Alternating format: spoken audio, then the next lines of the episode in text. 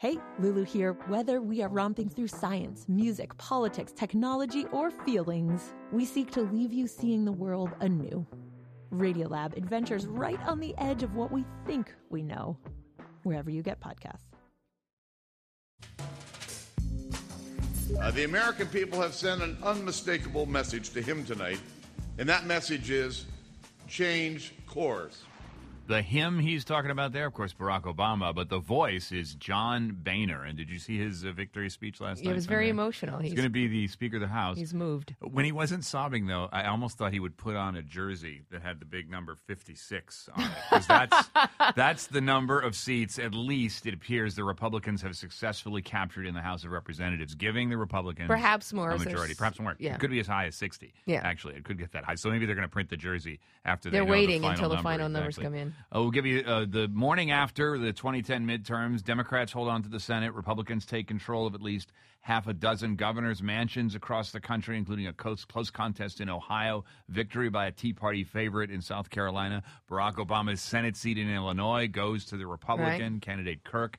Who are the key characters in this 2010 midterm election? To help us with that, it's Todd Zwillich, Takeaway Washington correspondent, here in the studio. Good morning, Todd. Hi, good morning, John. Good A morning, great Celeste. night last night. Yeah, uh, long- returns live on the web. Great night, long night, uh, as we live for it. And uh, Jim Warren, Chicago based columnist for the Chicago News Co op and the New York Times, joins us from the Windy City. Good morning, Jim.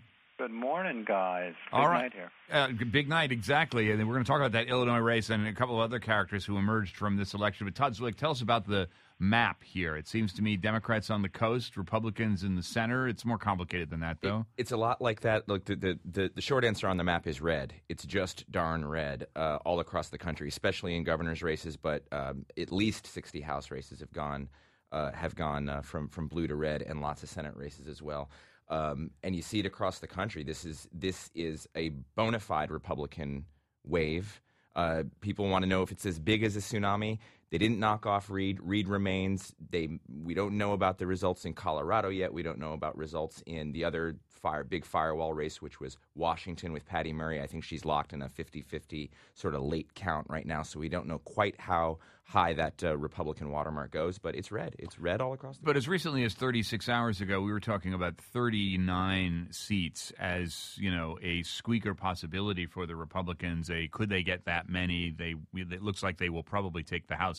Nobody was talking 50. Nobody was certainly talking 60 seats. So that's that is one unmistakable message. For Yeah. But but uh, on the other hand, just a few months ago, we were talking about the Republicans taking control of the whole thing. Right, Sure. that's true. So- A- And and the estimates going in, you know, uh, of all the prognosticators, we were somewhere between 45 and 65, and 45 Right. to 68. They landed it. They landed probably at 60. We don't have every race in, but it looks like about 60, sort of close to the upper Right. bound of that estimate, but not but not outlandish. And, and people sort of got it right. And thankfully, the people decide. That's how it works here. Jim Warren, uh, Chicago columnist for the Chicago News Co op and the New York Times. Let's start with the big uh, who this morning. He will be the Speaker of the House, John Boehner, Congressman from Ohio. Tell us a little bit about what we need to know about John Boehner, his long rise to now the speakership.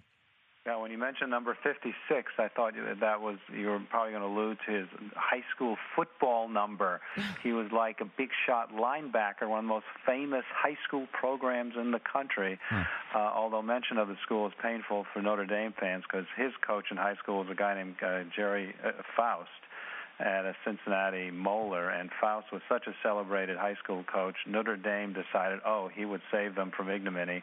He went to South Bend and was one of the biggest flameouts in co- college coaching history. But that's where Boehner went. He's uh, from Western Ohio. I think he's the son of a restaurant owner. Uh, 11 or 12 uh, siblings, um, makes it to Congress in uh, 90. Uh, very, very conservative voting record, a little bit less ideological than one might think, uh, including during the Gingrich years when um, he was part of a, a small group, very activist group that, for instance, went after the person who used to represent the district that I sit in, Dan Rostenkowski, in the so-called House bank scandal, and it, you know, all about those House overdrafts, and along with a couple other issues, if I remember, including being against a congressional pay raise. Uh, you know, he did become a close ally for Gingrich. Fast forward to the last big Republican win in '94, he helps write the so-called uh, uh, contract with America.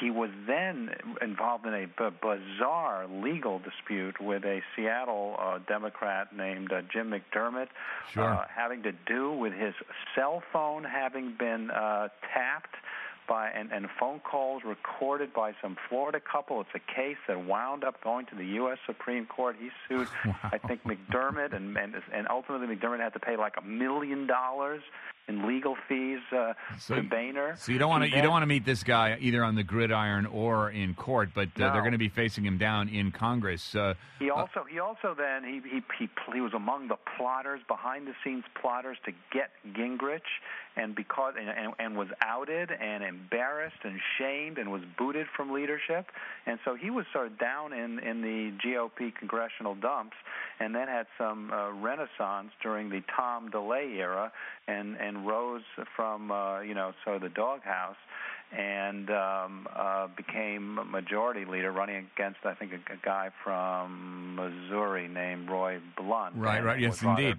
Exa- you're right. rather impetuous. Now, fast forward. Well, hold on one second, Jim, because uh, we know that uh, Boehner is a national figure, and he's going to be with us really for the next uh, two years, certainly. Uh, uh, you know, framing the, the the races for the GOP, looking at the 2012 election. But we got two other national figures, it seems, at least here. Listen to these two voices. First, Rand Paul, who won as a Republican Tea Party candidate in Kentucky.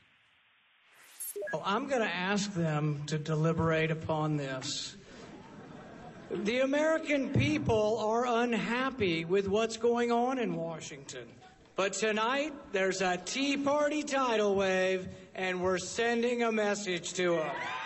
All right, that's Rand Paul. Listen here to Republican Marco Rubio, Senator elect from Florida now.